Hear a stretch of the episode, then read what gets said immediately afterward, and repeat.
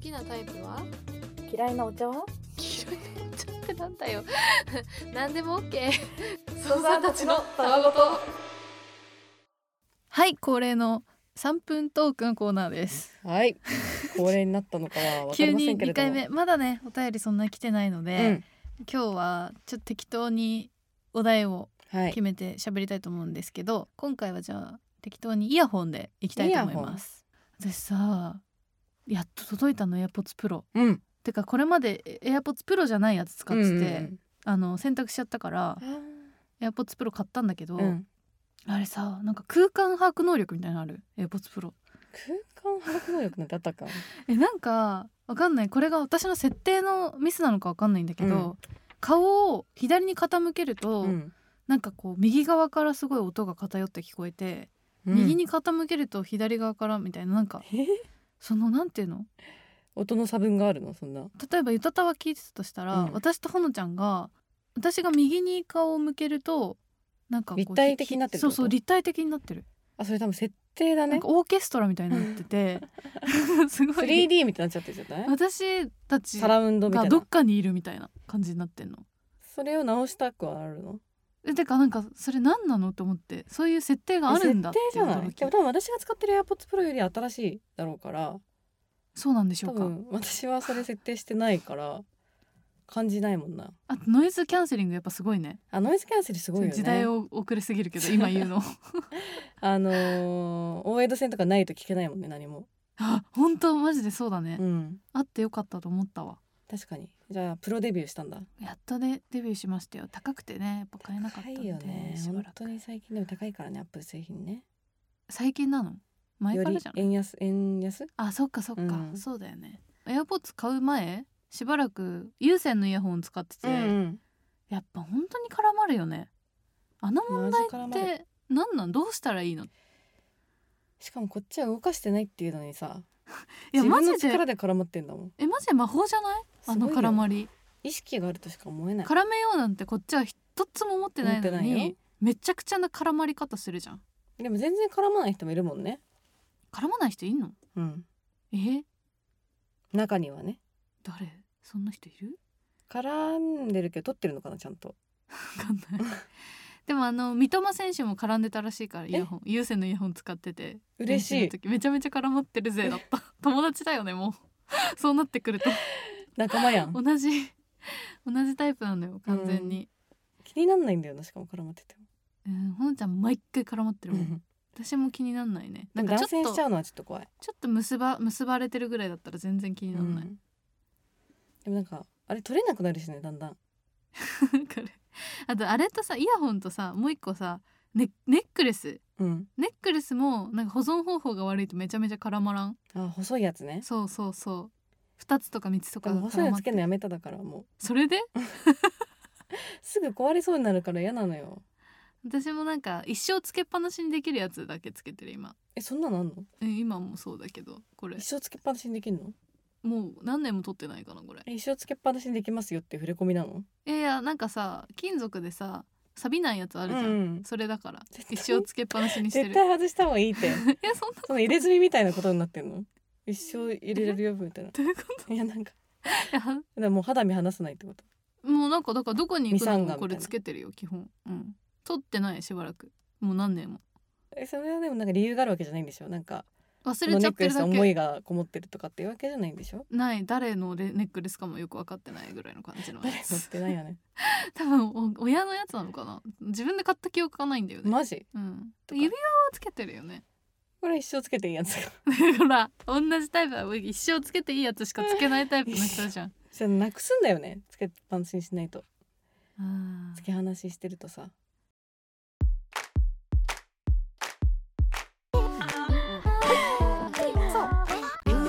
どういうこと読めない好きだよ疲れいやで大好き なんだそりゃ今日はですね、うんあの前に映画「そばかす」の回の感想を話したと思うんですけど、うんそれそれについて来てるお便りを読んでいきたいと思います、はいではまず1つ目、えー、操作ネーム塩辛パスタかりんさんほのかさんこんばんはずっとサイレントソーサーでしたが先日映画そばかすの感想会を聞いて私ってこうだったのかなってことがあったのでお便りを出します、うん今までお付き合いするたびに気になることがありましたそれは男友達との関わり方についてです私は男女ともに友人がいますが過去に付き合った方の中にはなんで他の男とこんなに仲がいいんだ相手はお前のことが好きかもしれないしお前も本当は相手がそういうことがしたいんだろうと言われることがありました私は女の子でも男の子でも誰でもおん友達といたら楽しいし困っていたら助けたいです恋人に対して魅力は感じますがいや男性として魅力的と感じたこともないですし女の子だって私に好意を持ってるかもしれないのにそれはいいのって思ったりしていました友達から恋愛関係に発展することができないタイプなので、えー価値観の違いなのかなと思いつつ納得できずにいましたまた女の子のアイドルを応援していると「レズやバイなの?」と聞かれるたびに性別なんて本人が言ってくれてるのしかわからないし推しは推しだからどっちでもいいよと思ってました今回そばかすをきっかけに性自認について調べてみたらパンセクシャルというものを見つけましたそれは性別にこだわらず恋愛感情を抱く方のことです最初はみんな性別を意識して好意を抱いていたのと戸惑いましたが今まで話が噛み合わなかったのはそういう考え方の違いだったのかなと今までの中で一番納得できました私は結局異性としか付き合わず異性と結婚したため本当に性別を気にしていないのか定かではないですがモヤモヤがちょっとすっきりしたので今回お便りを出しました長文になってしまってすみません冷え込みますしコロナだけでなくインフルエンザなんかも流行ってきたのでご自愛くださいそれではこんばんはおやすみなサイドステップ反復横跳びということでありがとうございますすごいねそばかすをきっかけにね自分のなんとなくモヤモヤしていたなんか性自認についての感覚がうんちょっとすっきりするっていうそうだよねなんかしかもさ、うんこういうのってひ人それぞれ本当にちょっとずつだけど、グラデーション的に違わない多分だけ違うとど思うもしかしたらしかもなんか言語化しづらいからさ、うんもしかしたら私とほのちゃんでもちょっと違うのかもしれないそうだねけど、価値観じゃないけど感覚が同じように見えてるというか、うん違いが分かんないじゃんパッと見。そうねみたいな感じで多分みんなちょっとずつその、まあ、男女に対し男女っていうものに対しての認識とか、性別に対する認識とかって違うのかもねうんもしかしたらすごい細かく分けると。そうだねうんでもなんかやっぱそれを考える機会っていうのもあんまりなかなかないからさないない。あとやっぱり会話の時とかに感じる違和感、うんその例えばじゃあ男の子と会った時に、えなんかその仲良くしてるけど本当は付き合いたいんだろうとか、うん好きなんじゃないのとかって言われちゃって、ういんや違うのにって思うけどそこは分かってもらえないみたいなこととかって、多分同じ思いしてる人結構いるんじゃないかなっていう気はするね。そうだねうん、でもなんか私も確かに思い返すと、うんなんでだろうとは思うね同じ友達なのに、うんその彼氏ができたらじゃあ男友達には1対1で会うのやめた方がいいとかっていうのは、なんか意識本当に意識してないんだったうら、ん、別にいいはずじゃんって思っちゃうなんかだからそこが難しいよねやっぱそれはさ1対1ってか2人の関係じゃんまたそこもうんこっちは思ってないけどあっちがどう思うどういうタイプかわかんないじゃないけどあーどう思ってるのかわかんない、まあ二人で言もってしるんだかっしたたらら好きなのかもしれない愛みだたいと思っなて可る能とか性もあるからってことねいろいろと複雑だよねそこが確かにな人の分こだっちは違うけけどとか辞任が違うから、うん、確かにむず、だからこの子も言ってる通りじゃあ女の子だったら安全なのみたいな、安全安全ってかねとか恋愛感情とかうん絶対抱かないって言えるのって言ったらそんなこと多分ねないだじろゃうあし、その子が好意を持ってくれてるとかっていうこともあり得るわけだよねその理論で言うと。もっと言ったらさ例えば年齢とかだって、うん飛び越える可能性もあるわけじゃん。わ、うんうんかんないけどじゃあほのちゃんが、うんうんあの塾講師とかでうん小学5年生の男の子めっちゃとま犯罪になっちゃうか まらあなんかその塾のね、うんその講習とかで教えたけどその男の子はうんもしかしたらさちょっと好きみたいな先生のことちょっと好あーきみたいなことだって憧れちゃとかねあるわけで、うんうんでも全然こっちはその気がないけど、うんそれはいいのかとかさいろいろあーそのまま教えてて、ね、教えててとか、うんいろいろな問題がちょっとねあるよね。そうなんだよねうんだからなんかその好意をじゃあ持たれてしま持たれて好意が相手にあったってなった時に、うんじゃあ傷つけないように二人なのやめようとかうんなるわけだけれども、そうするとやっぱさあのそばかすじゃないけど、うん、せっかく気づいてきた関係がそうなんだよ失われちゃうっていうのも悲しいよね。失われちゃう本当その二者択一の付き合うっていう方向に行くのか、うんなんかもうじゃあ合わないってするのかっていう道にどっちかに行かなきゃいけないっていうのがなんかなーみたいな感じはあるよね。はっきりさせなきゃいけないんだよね、うん急にねうんそうなった瞬間に関係性が変わっちゃって、ゆとたわえリンゴのほっぺさん、かりんさんおのかさんこんにちは。こんにちはお二人より少し年上の30半ばの女です先日の映画「そばかす」の感想会を聞きこれは自分にしかお伝えできないことなのではと思い、うん思い切ってお便りを書いていますうんうん私はそばかすの主人公かすみと同じ異性にも同性にも恋愛感情を持てない人間です、もっとも自分がそのような人間に分類されることを知ったのはここ数年で昔はきっと自分は心から好きと思える人と出会えていないだけと思い込みごくわずかですが交際経験もあります、うんでもやはり私が相手に抱く感情と相手が私に対して抱く感情は根本的に違っており毎回〇〇が俺のことを好きかどうかわからない溝を埋められずに別れるケースばかりでした二十歳を過ぎてからこれは自分自身の感情の問題なのではという結論に至り性的に好きという感情が持てない自分は身体的に何かが欠落しているのではと本気で悩み続けていました私も劇中のかすみのようにレズビアンなのではと言われたり好きな人がいない恋愛に対して興味が湧かないという気持ちを本気で受け止めてもらえなかったり同じような経験をたくさんしてきましたうん30歳を過ぎてそれらに対する対処も苦もなくできるようになっていますし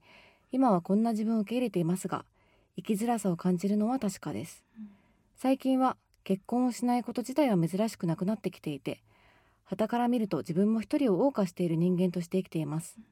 でも結婚以外に大事にするものがあって結婚しないことを選んでいる人たちと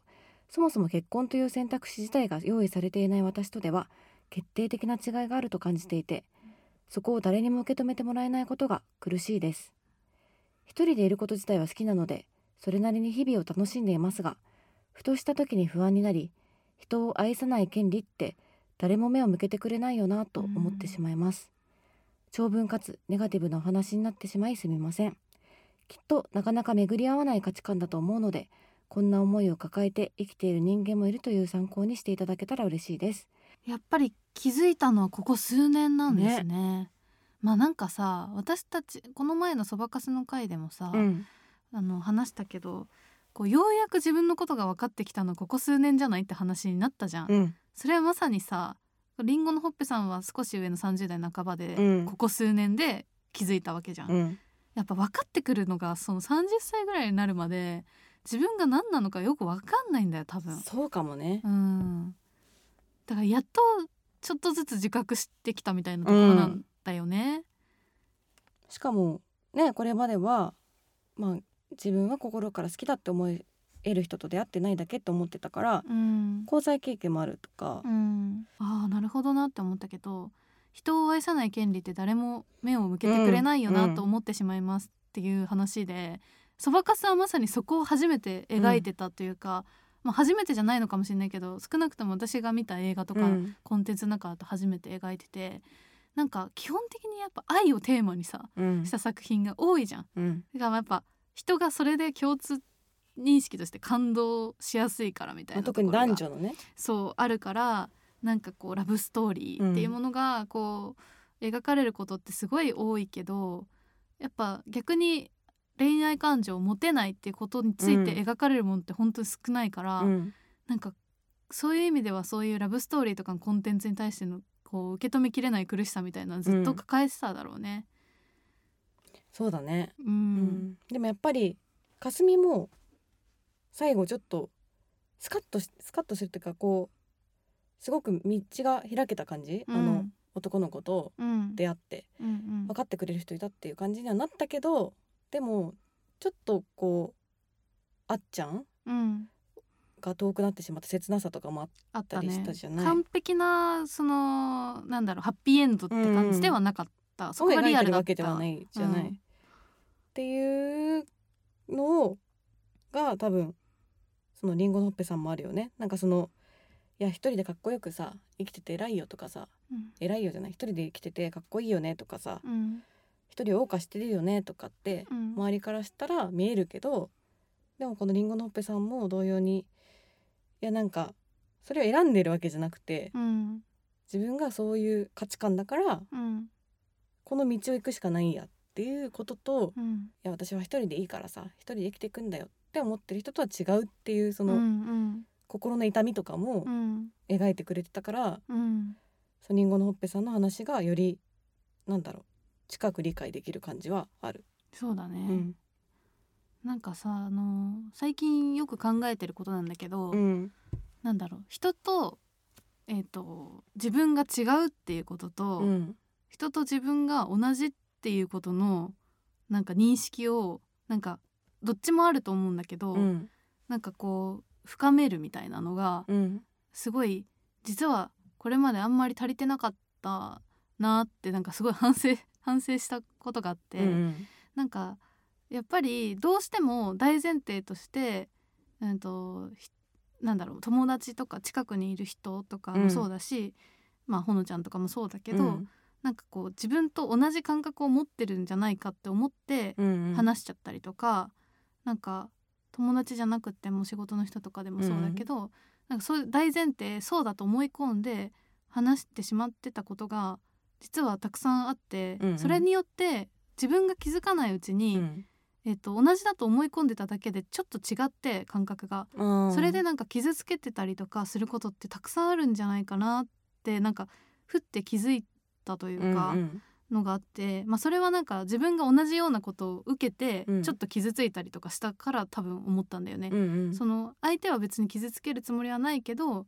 こうだよねって言われて、うんちょっと違ったんだけど、うんなんか違うって言えないみたいな、うんこうこっちの方がちょっとマイノリティだったりしてみたいな、でああわかるみたいなこと言ってちょっと傷つくみたいなのが、ここ最近やっぱ増えて、うんそれでは自分も多分同じことしちゃってるかもしれないって思ったりとか、あとなんか逆にその例えば全然違う国の人うんうん日本の裏側に住んでるような人とかが、で全然違うから全く別の人間だとかって思ってたけどよくよく考えたら同じ人間だよなとかもううん勝手に線引きして違うって思っちゃってるだけで実はそこは同じ人としての一個の人生を全うしてるっていうことうはん一緒だったりするのに分けて考えてたりとかなんかその同じと違うをなんか私はすごい線引きの仕方をずっと間違えてきたんじゃないかみたいなのをうん最近すごい思ってでなんかこのりんごのほっぺさんが言ってるみたいな人を愛さない権利って誰にも目を向けてくれないよなっていうのもそういう人がいるっていうことをみんなが認識としてこう分かってないというか、うんそん自分のそのまあ恋愛感情を持ってる人からすると恋愛感情を持ってない人なんているわけないってやっぱ思っちゃうから、そういうことが起こっててちょっとずつ傷ついちゃう。うんだからなんかちょっとずつ自分の中でこれはなんかお本当私の問題だけどみんなが個人個人でうんそういうなんか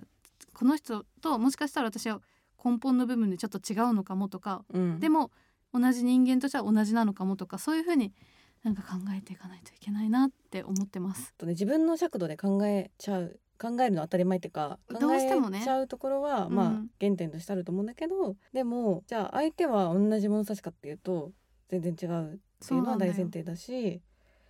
あとはなんかそのあっちゃんとかすみもうん全く同じその思考だったわけじゃないけどうん考え方だったわけじゃないけど、あのかすみがその自分が恋愛感情がないとかうんそういう話とかをした時に「えなんか全然いいじゃん」みたいな「めいっいちゃいいじゃんみたいじなゃん」話ってだよね話し。てくれててうんなんかそれだよなって思うんだよね。うんなんかその全く同じ感覚になりうるってことはうん多分それこそ私とかりんちゃんでもないし、うん家族とかでもないし、うんどんなに近い存在でも多分無理なんだけどでもなんかこうその人が大事にしてることとかその人がの根本的な考えうんとかに関して別にジャッジせずに、寄り添うことはできるそようね。そうそうそういいじゃんって本当に心から思ってもらえるのはめちゃめちゃ救いになるしそうだねだからうんそういう人間になりでありたいよねうんうんやっぱりなんか何の気なしに例えば「最近彼氏できた?」みたいなさ聞いちゃうのとかうんが、もしかしたらその相手を傷つけてるかもしれないとかもあると思うから、なんかその想像力かなって思うんだよね。相手の人がどんな人なのかっていうのをなんかすごいちゃんとか見ればなんかそういうのって気づけるっていうか、うんそういう傷つけてしまう言葉を放たずに済むと思うから、うんなんかやっぱ確かにあっちゃんみたいな人でありたいよねうんあっちゃんはやっぱりそういう言葉はなかったもんねそうだね、うんなんか分かろうとしてくれるんだけど深入りしないっていうか詮索しないから、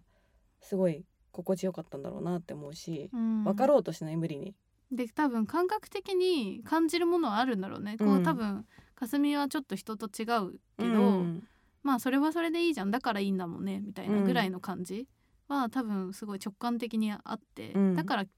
特に聞くこともなくってういうん感じだったんだろうね。なんか例えばそれじゃあなんなんでそうなのとかさ、うん、なんでそうなったのとかえそうするとどうなんのとかさうん、聞かなかったじゃんうん、もう何でもないと思うんだけど多分ああいううこんと理に由関はしなて、いよね。うん、とかっていうのはやっぱなんかその人をちゃんと人としてうん、尊重してるからだろうかだよなって思うなんかうん、やっぱその恋愛的な話とかをする時ってなんか面白いネタ用意しなきゃなって思っちゃっててさ話す時にちょっと話の尺度が変わっちゃうけど ちょっとわかる。で、まあ、みんなまあ興味ある話興味あるわけじゃないと思うんだけどねしかも、うん、まあ、定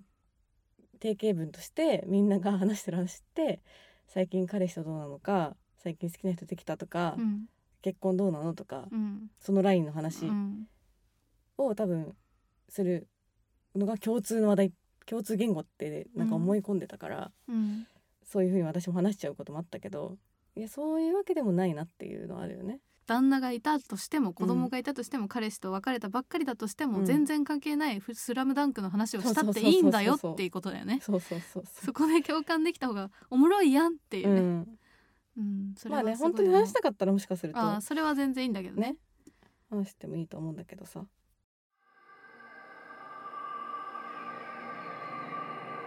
ゆとたわゆとたわゆとたわゆとたわゆとたわゆとたわ操作ネームお湯の流れる川うん、いつも楽しい放送ありがとうございます毎回更新を楽しみにしていますサバカスの感想会を聞かせていただきました僕は男なのですがこの映画と感想会を聞いて感じたことがあったのでお便りをさせていただいています、はい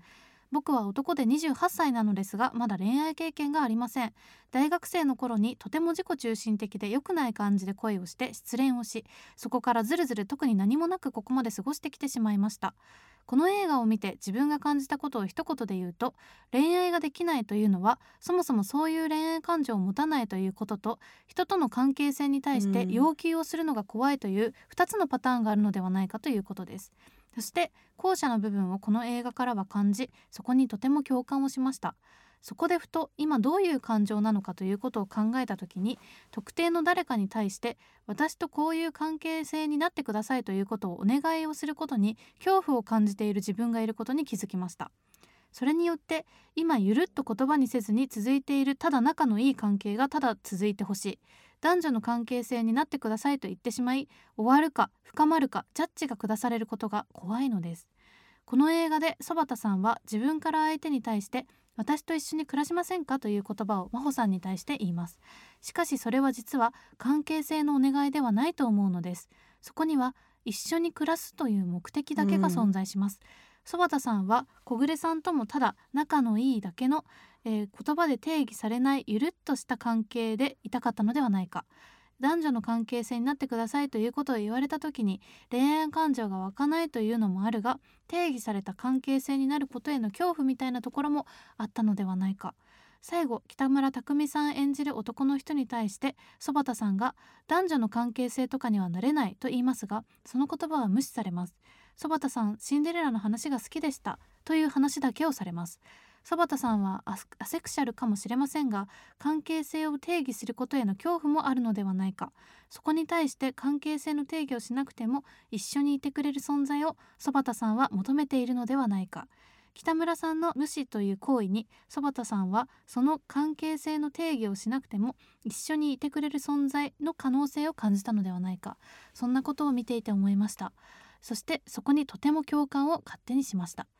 恋人とか夫婦とかなんか関係性の約束をすることって怖くないですかでも周りがどんどん健婚結婚していったり子供が生まれたりという状況がありそこに怯えている、えー自分を責めてしまう時があります恋愛経験すらないその関係性を作る努力もできない勇気すらないでもこの映画を見てゆとたわを聞いて少し救われたような気がしました結論は特にないのですが救われたということについて言葉にしたかった伝えたかったというお便りでした長文失礼いたしましたありがとうございますお湯の流れる川っていう操作ネームが好きです 確かにすご素く敵素敵そして文章もお上手で、うんなるほど確かに言われてみてしっくりきましたねこれは、その話もあるねうん、なん関かまた係いろ性んなの人がい定るよ義ねのって話話もあったけどうんそうだねなんかこれってでも逆もあると思っててさうんうん関係性を定義することの怖さもあ定義しないことの怖さうんもあると思うんだよねなんかまた別の怖さだと思うんだけど、だから多分結婚したいと思ったりえー、と恋人になりたいと思ってなったりすることってかん定義しないことが怖くてうんなるんだと思うかうら、んむしろこう型にはまった方が安心するというか、うんあこの人と私は彼氏彼女の関係なんだ夫婦つ夫と妻っていう関係なんだって思えることでなんかこうようやく相手がこういう人だっていう風に認識できるパターンもあるから、どっちの怖さもあるなとは思うう。んうんなんか別に自分を最優先してほしいっていうお願いでもないし、うん特別な存在に置いてほしいとかっていうわけでもなくてうんでもやっぱりあなたと一緒にいることが楽しいとか心地よいからっていう先が一緒に暮らすっていううんうんことだったんだと思うんだけどじゃあその一緒に暮らせないはごめんって言ったけどその後にうん真帆さんはうん別にそれがそば田かすみに対してなんだろう関係性を断つって断りでもなかったわけじゃんあれは。うんうん単純にその目的はうん果たせません果ってたいうだせませんけっだていっうたそのうそうね。そうそうそう、うっん関係性とはまた別の話なんだよねこれは。ていうことだね。うん関係性をはっきり定義できない関係性なんだけど、お互い、えっと、恋愛的な感情とかでもなくっても、うん恋愛的な感情なのかもしれないけどわかんないけどどっちにしろうんなんか惹かれ合ってるというか、うん人間として魅力的にお互い感じててみたいな状態が一番心地よくはあるよね。うん一番心地よくはあるんだけどなぜかなんかその人間の差がというか、うんとしてその先にこう安心を求めちゃううんだから何かあなたと私ってこういう関係だよねうん友達だよねとかなんか夫婦だよねみたいな風になっちゃうのがなんか人間のこうやっぱ怖くてそうしちゃうんじゃないかなっていう気がするな。うんそうだねうんだからさっき言ってた逆の怖さもあるよねじゃないけど、うんだからなんかそのお湯の流れる川さんがうん周りがどんどん結婚していったり子供が生まれたりっていうう状ん況があって、そこに怯えてる自分を責めちゃうって言ってるけど、うんなんか別にどっちも怖いことっていうかそうなん関だ係性よをなんか定義しないとさふって消える可能性があるっていう怖さうんちょっとない、うんやっぱりなんかこの人と付き合ってんのかな私わかんないなでもなんか毎日一緒にいるな、うんなんか家にいるこの人みたいなうんのがあったとして、まあなんかあの爆笑問題の太田さんと うん、一応さん大光代さんとかって多分そんな感じだったと思うんだけど、最初さでもなんかある日突然いなくなってるかもっていうことがあるわけじゃん、うんうんでそれがやっぱり怖いから結婚したんだと思うんだようね、んでも夢があるとか、うんなんか愛があるとかっていうだけじゃないっていうことだよね。そうそうそうとは思うだからなんか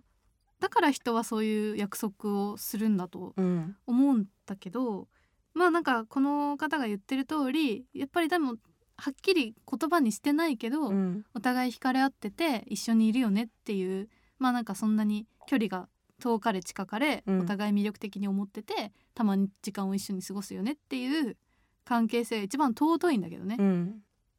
でもあとさ確かに最後の北村匠うんさんが演じてる男性、あの最後のシーンがなんか終わった後結構反芻してどういう意味だったんだろうってうんいろいろ考えたけど、うんこの方が言ってるのは確かにそうだなと思ったね。そのやっぱりそばたさんはその前のシーンで、うんなんかこう男性から言い寄られてしまって困ったっていうのが描かれてるから、まあ同じような感じなんじゃないかっていううん恐怖心で男女の関係とかにはなれないけどなんでデート誘ったのみたういなんことを聞くわけだけどそれは特に何も言わない、うんで別に男女の関係とかになりたいわけでもないですよとも言わないし、うんなんかあの何にも言わずにただ無視をするっていうことにうんそんなこう定義を僕はしたくないんですっていう意思表示うんうんなんだろうね。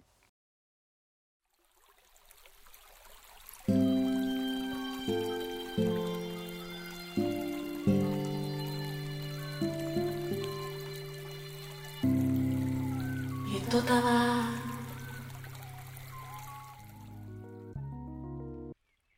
いやいい映画でした改めて、ありがとうございましたお便りすべて言い切らないのが良かったよねそのさっきのよかっシーンじゃないけどさたあとやっぱあっちゃんみたいな人うんうんうんが出てきたのがよかった、うんなんかその恋愛もしてきてる人、うんうんそういう人もいてでもそういう人も理解うんうんできて分かり合えるっていうことがちゃんと描かれてたのがすごいよかっそうだねた、いろいろな人がこうちょっとだけ救われるというか、ではツイッターはアットマークゆとたわでやっておりますのでハッシュタグゆとたわでどんどんつぶやいてくださいはい、あとはメールを募集しておりまして、概要欄にあるメールフォーム、もしくは、ゆとたわ .gmail.com、yutoda、wa.gmail.com に送ってください。はいということでそれじゃあこんばんは。おおやすみなさいサイドドスステテッッププ韓国よ